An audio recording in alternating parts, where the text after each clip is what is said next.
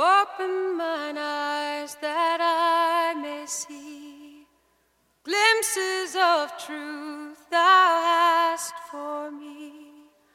Open mine eyes, illumine me, Spirit divine. Love of my life, I am crying, I am not dying, I am dancing, dancing along in the madness. There is no sadness, only soul, and we'll sing this song. Why don't you sing along? I would like to invite you to a soul-level encounter. Music has an incredible ability to proclaim the soul's language beyond what mere words can speak. That's what we seek as we invite our guests to share their song of the soul. You will hear the music that has charted the steps of their spiritual journey, that has provided a touchstone in the soul's dark night and sung the heart's awe and joy when come to the light. Over the next hour, you will be a witness and companion to our guest's spiritual path and sacred testimony. Welcome to Song of the Soul. Giving shelter, follow your heart, love will find you, truth will unbind you, seek out a song of the soul.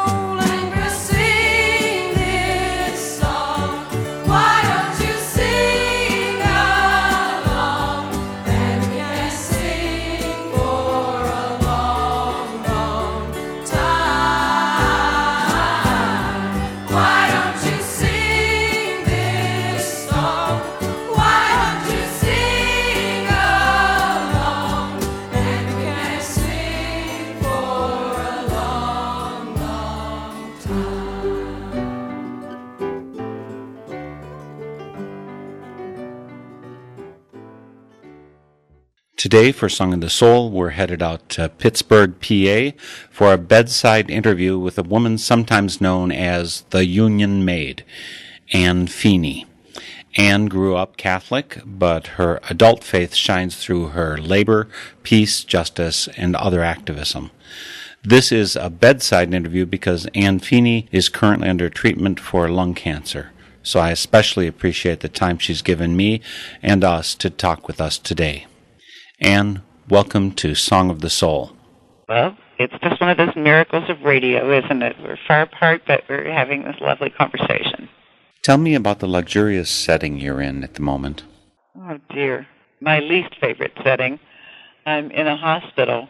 It's nothing I'm used to. I must say, they keep asking me who my primary care physician is, and the only doctor I've ever had is my parents' primary care physician. I've never really been sick. But I'm at Shadyside Hospital in Pennsylvania, in Pittsburgh. And how long you been there? You getting out, I think, tomorrow, maybe? Oh, I don't know. I don't think they have immediate plans to release me. I'm sorry to hear that. I understand it's cancer. You've been through chemotherapy, radiation therapy, and given all the work that your body's been doing, I'm really thankful that you could make this time to share with our audience. We're here today for Song of the Soul, and very shortly I'll have you back for Spirit in Action. How long have you been doing music? Well, music's always been a part of my life, a, a big part of my life. Long before I knew what music was, my parents taught me How Much Is That Doggie in the Window and stood me up on the coffee table to sing it when I was two years old. My family's gatherings always involved lots of singing, riding along in the car with my parents to visit my grandmother. They would sing all the way there and back. I don't want to make it sound too Ozzy and Harriet. We just loved to sing. We loved harmonies, and my dad was a great harmonizer, and I picked it up very quickly as well. I guess I was in law school in nineteen seventy-five when I was invited to join a bluegrass band. Up until that, all of my work had been solo and mostly at demonstrations and rallies and so forth. I sang at a lot of anti-war rallies and some very early labor stuff to integrate the building trades in Pittsburgh. My professional career, I suppose you could say, started in nineteen seventy-five when I joined the bluegrass band.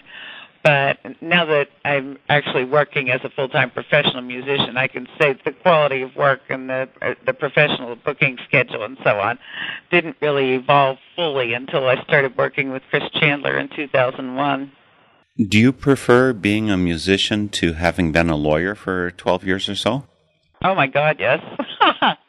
If you ask any lawyer why I uh, quit practicing law and tell them she quit because she could, every lawyer knows what that means. They'd all do something else if they could, I think. An unusual lawyer who's gratified in the practice of law these days, especially social justice lawyers. It's just been such a head-banging exercise. That being said, that's exactly what my son has chosen to do with his life. He's a human rights lawyer practicing law in Quito, Ecuador right now.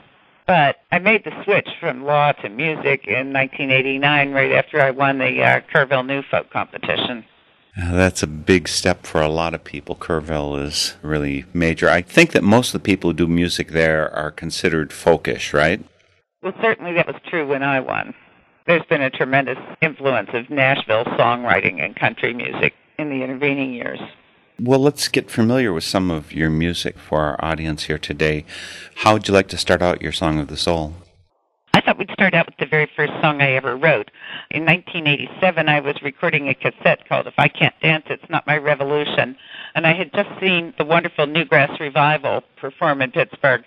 They had done a, a bluegrass performance of One Love, you know, the Bob Marley tune.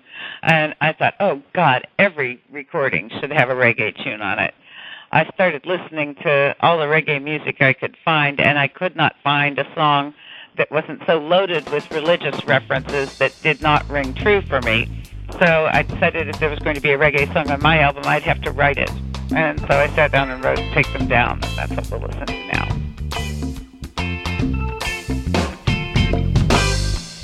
Where did all these missiles come from? Don't say you built them in my name. We built them up, let's take them down now. Today we stop this deadly game. Take them down, we demand it in the name of the planet. Take them down in the name of Mother Earth. Take them down, we demand it in the name of the planet. Take them down in the name of Mother Earth. I will not die for a border. Your sky is blue and so is mine. I will not sacrifice my children for some imaginary lie. Don't tell us that we have no choice. Red, white, yellow, black, and brown, all together in one voice.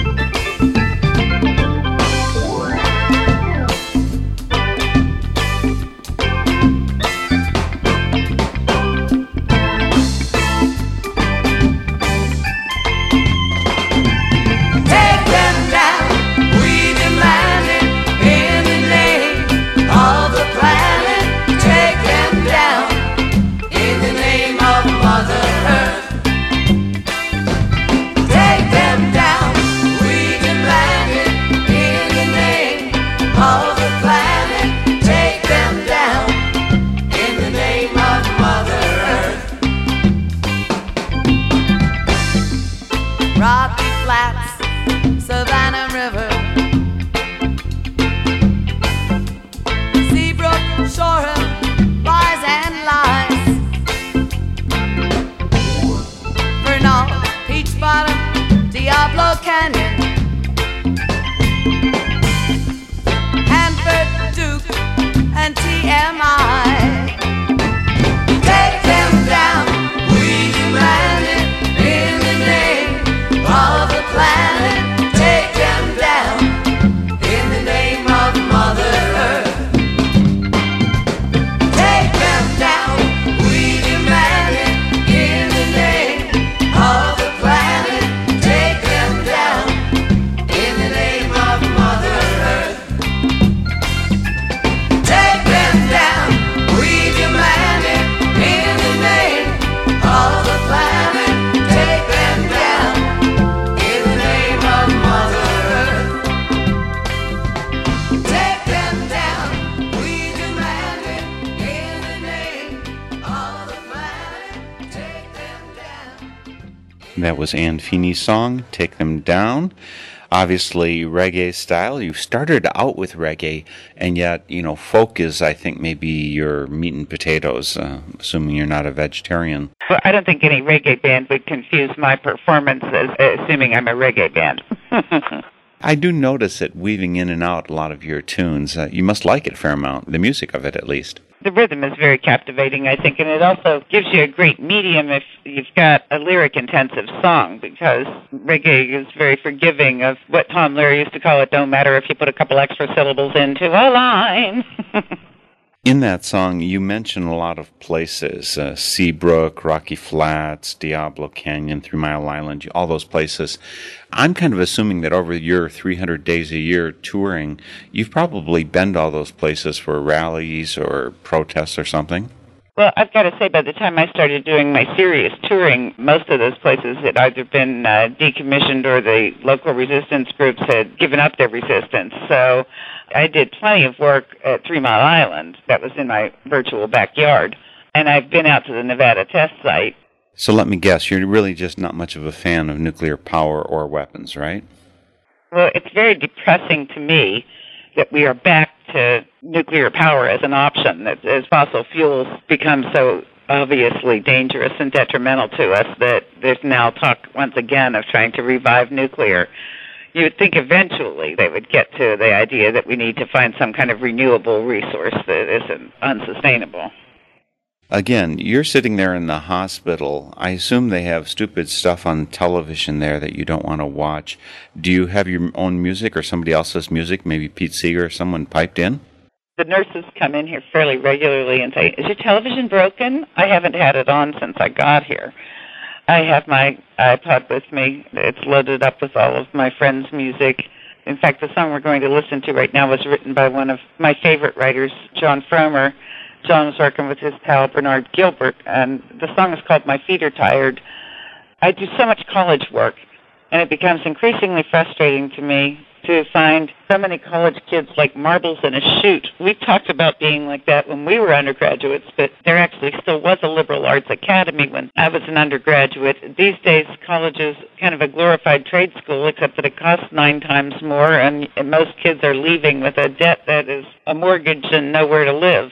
The worst part about it is how badly they're being taught. I did a class for elementary educators in northern Florida, and those people are teaching school this fall for the first time, and their concentration was history and social studies. I thought I would be on safe ground by saying, who knows who Rosa Parks was, and I was. Every hand went up, and I said, what did she do? And one of them said, she wouldn't give up her seat on the bus. That's right. So then what happened? I'd already lost about half the room, but one of them said, the Civil Rights Movement started. I said, oh, I, I think the Civil Rights Movement started well before that. What else happened? Somebody finally said, oh, I think she got arrested. And I said, that's right. So then what happened? And as far as most of them were concerned, Rosa Parks could still be in jail. They had no idea what had happened to her after she refused to give up her seat on the bus.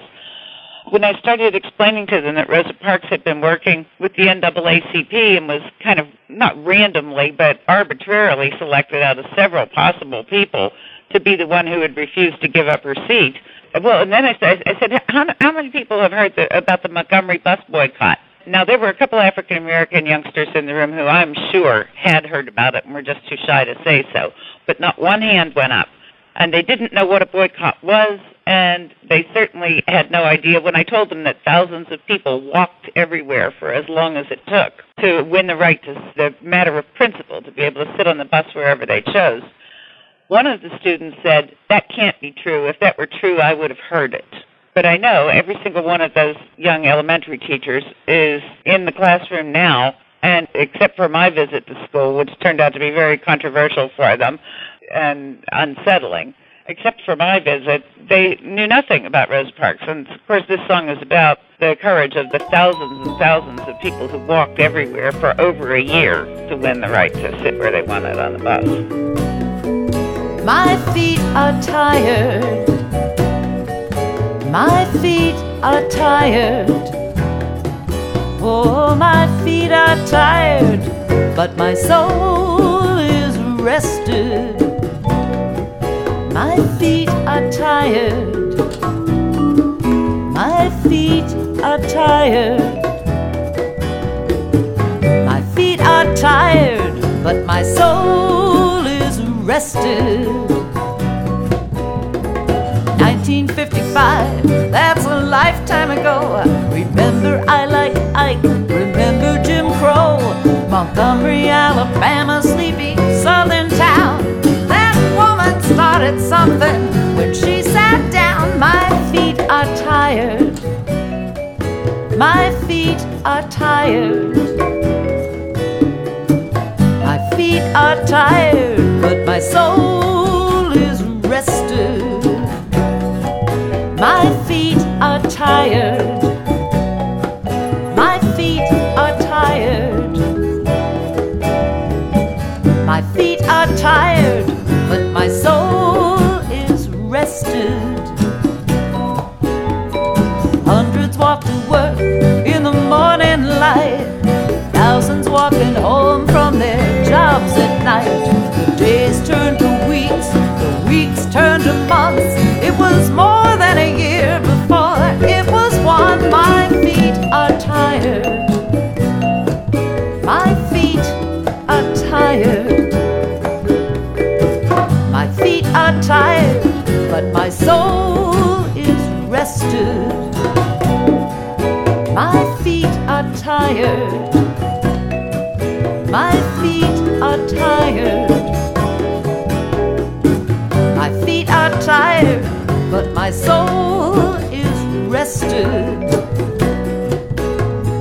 Working back then, you would hear people say, I only want my kids to see a better day. I thought it over and I changed my mind. I want to see freedom in my time. My feet are tired. My feet are tired.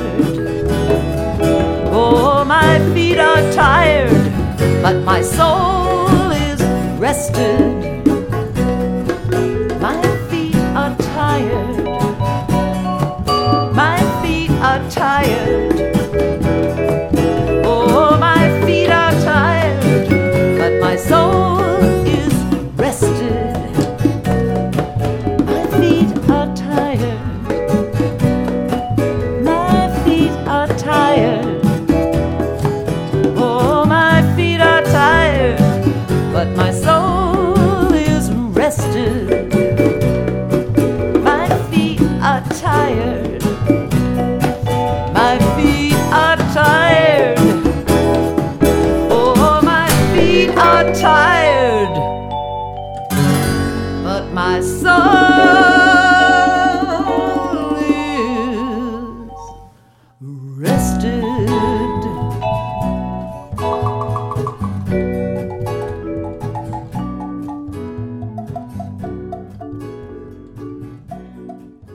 That was My Feet Are Tired, performed here by Anne Feeney, originally by John Fromer. Did I get that right? That's right, and Bernard Gilbert. And the reason this song resonates so strongly with me is because this song really teaches that struggle requires commitment and takes time. I think we live in such an instant age People assume if they go out to a rally and turn out two million people that if the war doesn't stop, that's finished now, let's move on to the next thing. That's not the way big struggles are won, and if we don't learn our history, we will certainly be condemned to repeat it again and again. Part of that, in my opinion, is that our society is more and more immediate gratification, short attention span. We train people to have a fifteen-second attention span kind of at longest. So part of the way we do that is by teaching a curriculum that says Rosa Parks woke up one morning and decided to end segregation, and so she didn't give up her seat on the bus, and that took care of that. Yeah, and how many people know about all the training she went through, the training camp that she went through that prepared her for this? I, I had grown up thinking that it was a spontaneous decision. I'm just tired this day. Interestingly enough, the quote that I think this song is based on is not by Rosa, but I think it's by Mother Pollard. Did you know that? I did not know that. Yeah, her original quote was something to the effect of, "My feet is weary, but my soul is rested." So there were so many who participated in that Montgomery bus boycott, including, of course, Martin Luther King Junior, and Abernathy was in it, so on. So many people got their start there. Wonderful that it comes from just a small town, that the dominoes can fall and such major changes take place. It's a story of hope and inspiration for a lot of us. Where did you get your start politically? Was this, I mean, some people, you know, obviously Martin Luther King, his was from a religious base. He was, I believe, American Baptist, and, you know, that caused him to work hard for justice. Where did you get your original inspirations? Family or ancestors or just your life experience? Well, I was hardly a red diaper baby. My father was the first person in our family to graduate from college, and he had a job as a professional. He was employed as a chemist. But his dad was an organizer for the United Mine Workers of America and a real firebrand hellraiser and one of the lead organizers of the nineteen nineteen steel strike in Pittsburgh. I have a picture of my grandfather and Mother Jones getting ready to speak just before a rally. So it runs in my blood, but growing up in the fifties and going to a Catholic school and living in a very mean-spirited little working-class neighborhood, my dad did not regale me with too many tales about Mother Jones. Still, he couldn't help but say things that got on his nerves.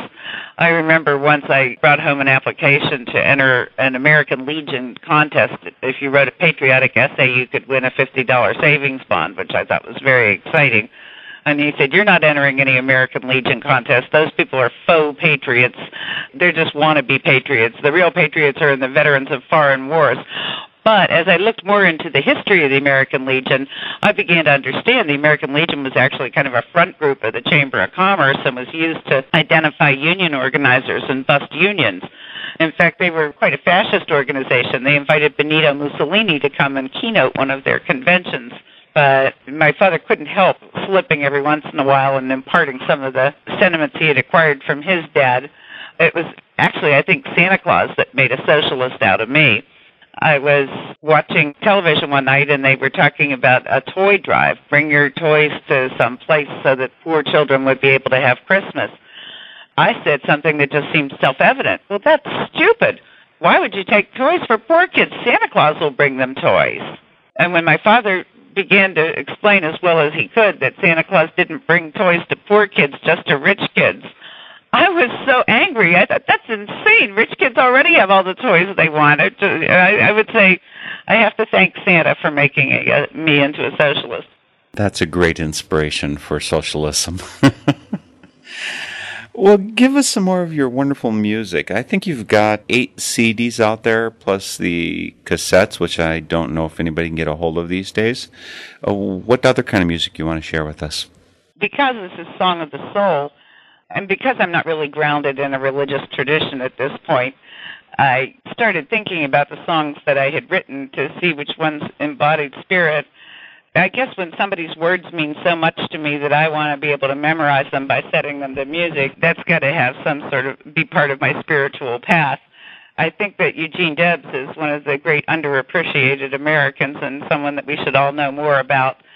I played at Eugene Debs' dinner annually in Terre Haute, Indiana, his hometown. Before the Debs' dinner begins every year, people stand up and hold hands and say, "While there is a lower class, I am in it. While there is a criminal element, I am of it. while there is a soul in prison, I am not free. I figure any time people have to recite something like that, it would be much better if they could sing it. So I commenced to setting that and some other very powerful words of Gene Debs to music. We're going to listen to For Gene Debs. Gene Debs said, to hell with war, to hell with all who crave it. When masters rule the world no more, we'll need no wars to save it.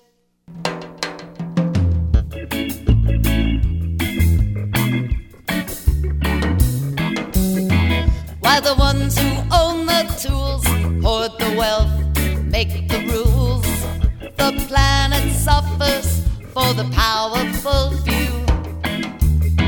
Gene Debs had a lot to say years ago, true today. With two million locked away, what can we do? There's a better world awaiting, work to win it. Put an end to poverty, to hunger, despair. While there is a lower class, I am in it. There's enough for everyone to have a fair share. While there is a lower class, I am in it. Where there is injustice, it is done to me. Criminal element, I am of it. While there is a soul in prison, I am not free. I am not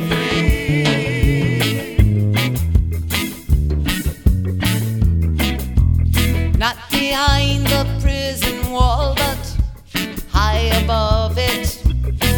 Truth and honor call upon us. Rise and resist. Rise and resist. While there is criminal element, I am of it. Crime will be unknown where peace and justice exist. While there is a lower class, I am in it. Where there is injustice, it is done to me. While there is a criminal element, I am of it. While there is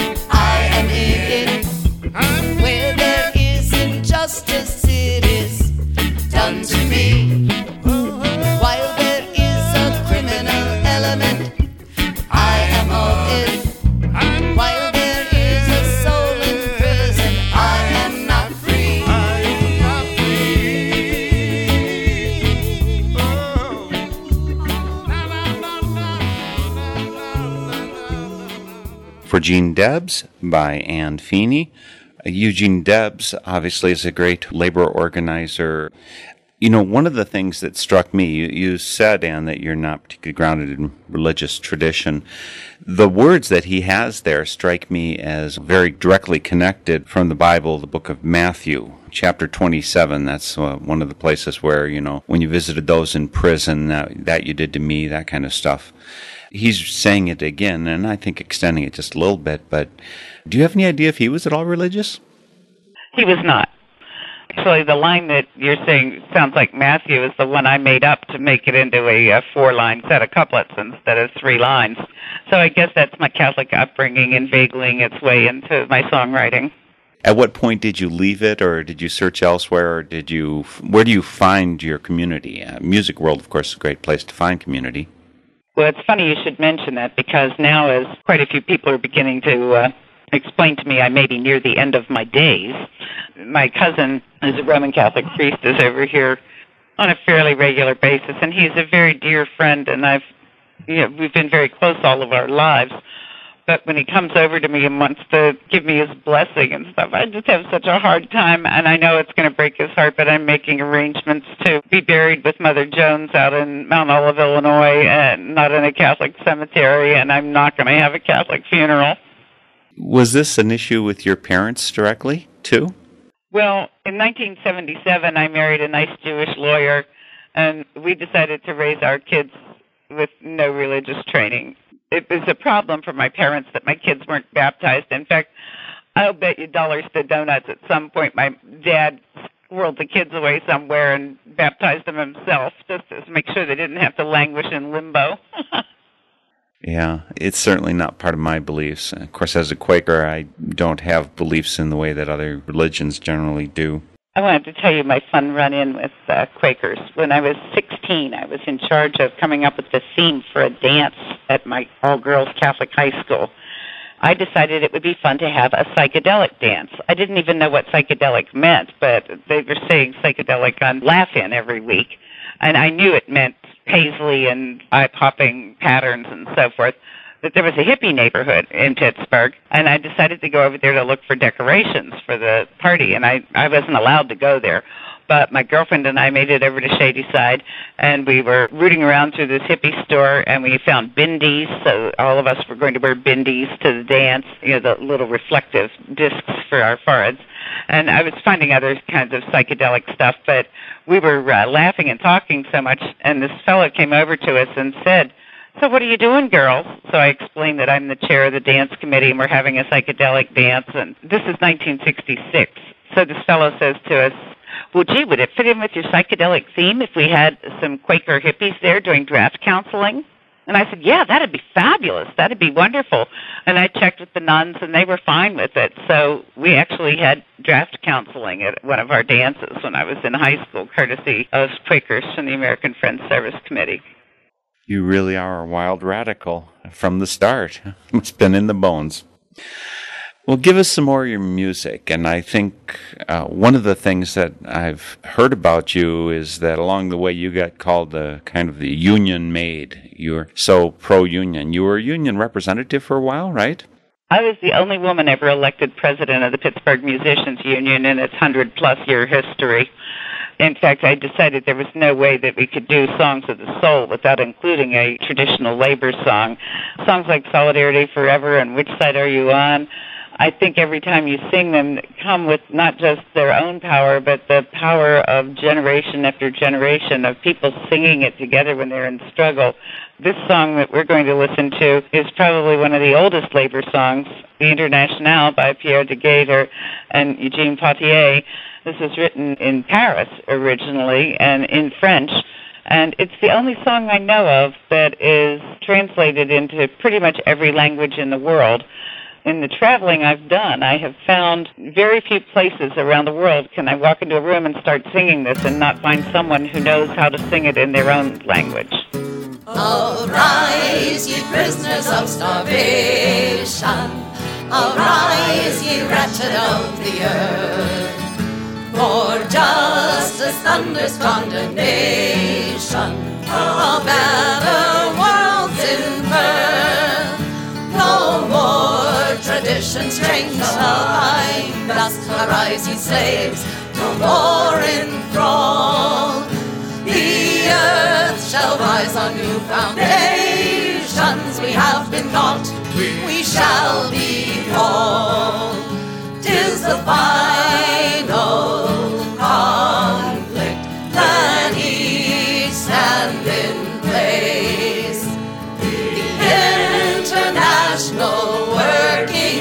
us shall free the human race. 'Tis the final conflict that each stand in place. The international working class shall free the human race. We want no condescending saviors to rule us from their judgment hall. We workers ask not for their favors, let us consult for all. To make the thief disgorge his booty, to free the spirit from itself, we must ourselves decide our duty. We must decide and do it well. 'Tis the final conflict that each stand in place. The international working class shall free the human race. 'Tis the final conflict that each stand in place. The international working class shall free the human race. That was the Internationale, performed here by Anne Feeney, who's with us here today for Song of the Soul. This is a Northern Spirit Radio production, and I'm your host, Mark Helpsmeet. Our website is northern spirit radio dot org, and you can go there, find all our programs of the past five years, and links to our guests, like to Anne Feeney, who's with us today from her hospital room. She's been under treatment for lung cancer. So let's keep right on going so we can get in as much of her music as possible. What's up next, Anne, for your Song of the Soul? Well, this is a fun song that I wanted to share with you. This is from my friend Kristen Lems in Chicago. It's one of those songs that I have been singing for thirty years, thirty-five years, without having to change it much. And it's also one of those songs that people assume I have written in the last twenty-four hours because it's, it somehow manages to stay timely. But since this was Song of the Soul, I figured a song that I've been performing that long called Theocracy definitely belonged in our playlist. I've never heard Kristen Lems perform. You said she's from the Chicago area? Yes, Kristen's lived in Chicago most of her life, and in the late seventies and early eighties, she was touring extensively. She was a great influence on me. She was real active in the women's movement. I saw her do a concert in Pittsburgh, and she had her baby with her on the stage. When the baby would fuss, she would nurse the baby in the middle of the concert, which was very unnerving to a lot of people, and I just thought was totally awesome.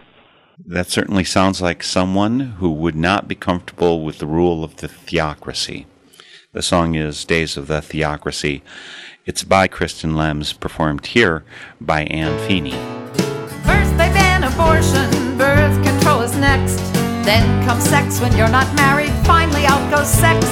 Put the prayers back in the schools, install parochial aid, allow for corporal punishment, and then you've got it made. We're going back, back to the good old days when men were really men and women knew their place. We're going back, back a couple of centuries, and welcome back the days of the theocracy.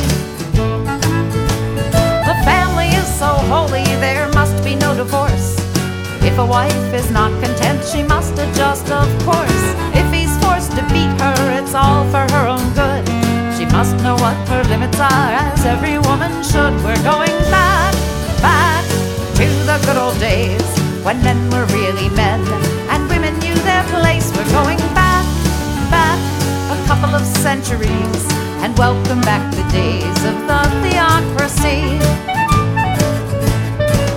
To go is daycare, it's all a commie plot. What could be more fulfilling than a child, wanted or not? A woman's work is housework, God wanted it that way. A salary degrades us cause we shouldn't work for pay. We're going back, back to the good old days when men were manly men and women knew their place. We're going back, back halls of the theocracy. They teach us women's lot is love, honor, and obey. Though their crusty notions seem like jokes to us today, they are sitting in our capitals and the White House and the Supreme Court. They'll be voting on our lives. If we don't stop them now, our freedom will not long survive. No going back, back to those lousy days when men were really masters and women were their slaves. Let's move ahead, ahead for future centuries and build a world that's based on true democracy, and build a world that's based on true equality.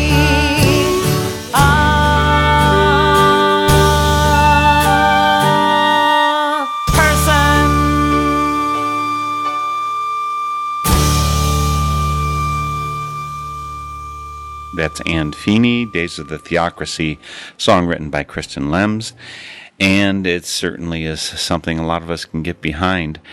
Are you worried that uh, the recent election is going to mean that there's a change in the direction of the theocracy? When I learn a song, I am interested not just in its immediate value, but whether or not it's talking about something that's going to stay timely indefinitely. And that song was actually written during the height of the Reagan administration, when Kristen thought things couldn't get any worse. Look at how many times it's had a comeback in the, in the intervening years. So regardless of what's going on in politics, I think that song will remain timely and useful. Obviously, I'm a religious and spiritual person, so of course I see this thing from many directions. Uh, Martin Luther King and Gandhi are two of the very inspirational people that I know of who, if they were in charge of the theocracy, if they were in leaders in the theocracy, it might feel a little safer because I don't think they'd be doctrinaire in how they'd run it. But obviously there's other people, and you know, we've seen the Crusades and the Inquisition and everything over the years where the theocracy can pretty much be hell on earth.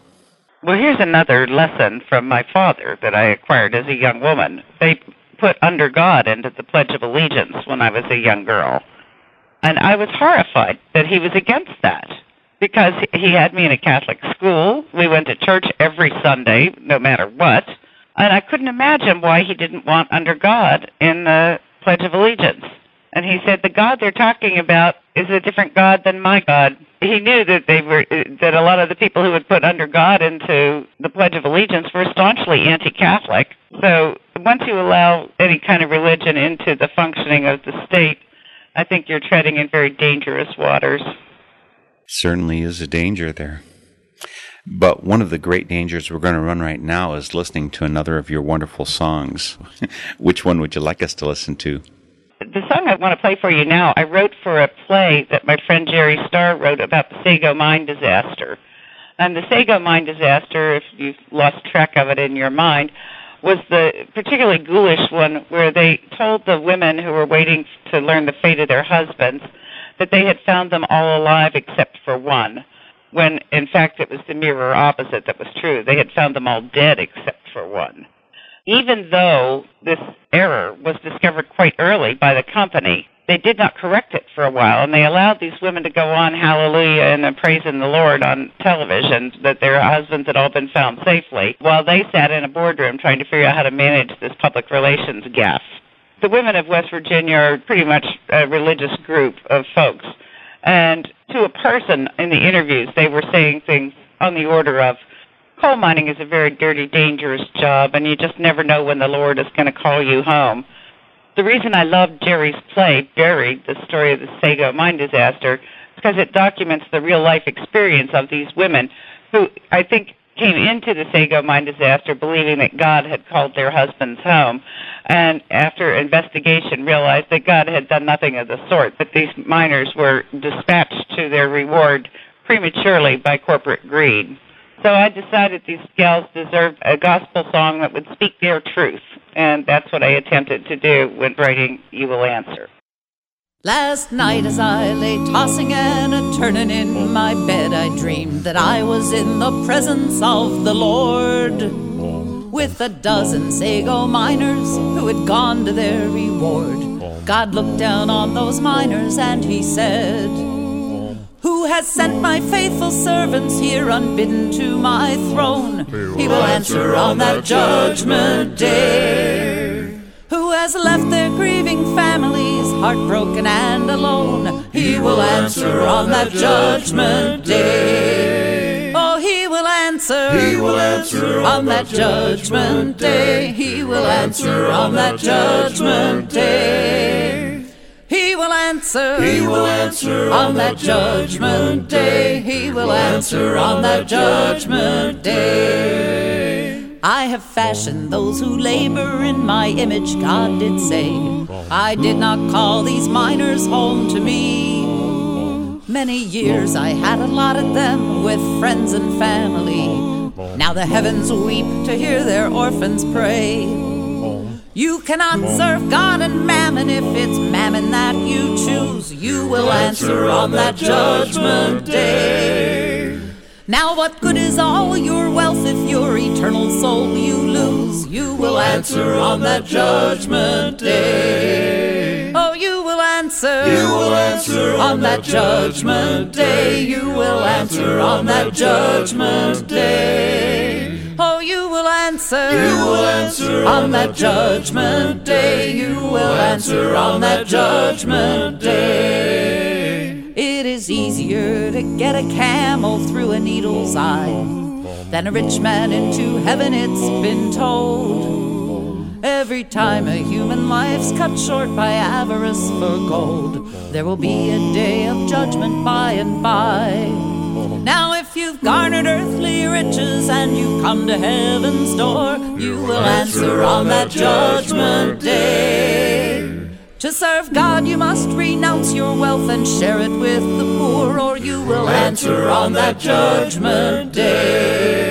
Oh, you will answer. You will answer on that judgment day. You will answer on that judgment day. Yes, you will answer. You will answer on that judgment day. You will answer on that judgment day. To serve God, you must renounce your wealth and share it with the poor, or you will answer on that judgment day.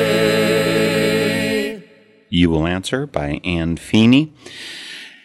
That's some strong language in there, and as you said, Anne, you wrote it from their point of view that would speak their truth. I assume you don't think much of the idea that, you know, God's going to punish people in the afterlife kind of thing? No, I think I'm probably more about what goes around comes around. I do think there's a long-term karma slapback for people who behave like that. Well, certainly there's plenty of evidence of greed and negligence involved in the Sago Mine disaster, or more recently, in the B P Gulf spill. In the Anne Feeney book of Rights and Wrongs, what kind of guidelines or moral laws do you turn to in order to figure out what's good, bad, or just completely hideous, and that needs to be addressed by a song to raise consciousness? It's been a it's it's a lifelong challenge for thinking adults to find the place that sits right with their spirits. I've been challenged many times, and I do tend to take each case on a case-by-case basis and solve each dilemma as well I can. I guess that's all we can do. We're getting down to the wire, Anne, and it would be a pity not to squeeze in one more song. Do you have something picked out that you can send us off with? Well, like I said, we don't win them all, and I really wanted a song that would sustain me through the times of setback and loss, and these words of Doctor King have kept me going so many times. You know, this is actually a song where I put the introduction on the song, so I think I'll just thank you for inviting me to be on Songs of the Soul, and let this song speak for itself to your audience. We're going to close Anne Feeney's Song of the Soul with her song, How Long? Thank you, Anne, for taking the time with us here today. Especially, we wish you well in your recuperation and look forward to seeing you up, hale and hearty, on tour soon. How Long by Anne Feeney.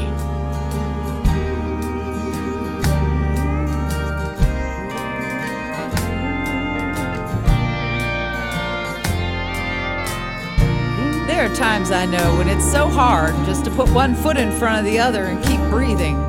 Lord knows we've been through some trying times lately.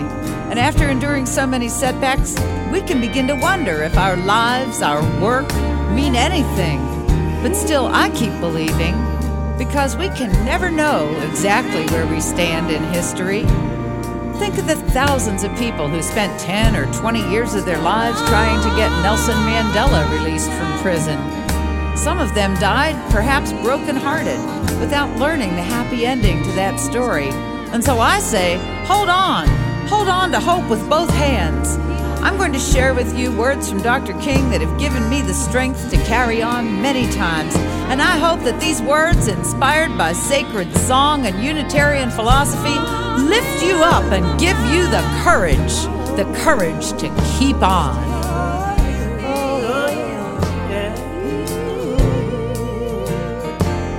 I hear you ask today, how long will it take? I hear you ask today, oh, how long? I hear you ask today, how long will it take? How long? Not long. How long? Not long. Not long, because no lie can live forever. I hear you ask today, how long will it take?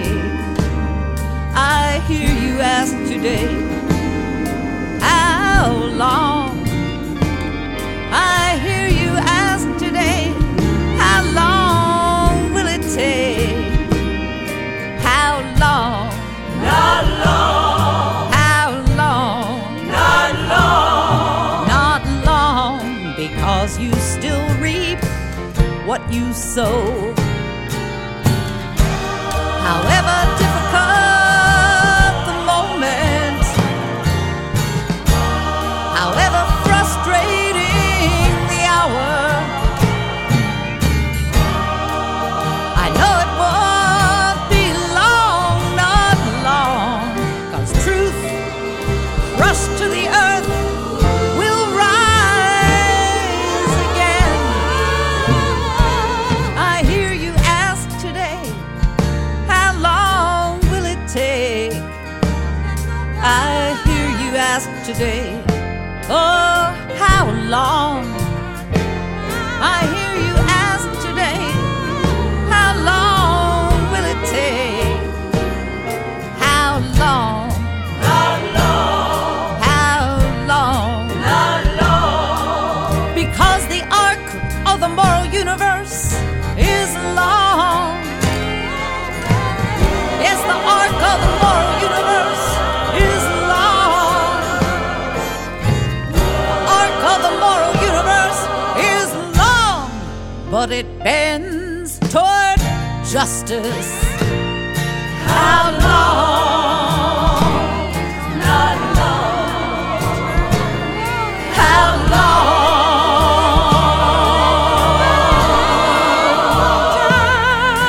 Not long. The theme music for Song of the Soul is by Chris Williamson, and it's called Song of the Soul. My name is Mark Helpsmeet, and this is a Northern Spirit Radio production. You can listen to this program again, track down the list of songs included, and a whole lot more on my website, northern spirit radio dot org. And I invite you to share your Song of the Soul with my listeners. Just contact me via my website. And please, join me weekly for Song of the Soul. You can be happy, let in the light, it will heal you, and you can feel you, and sing out a song.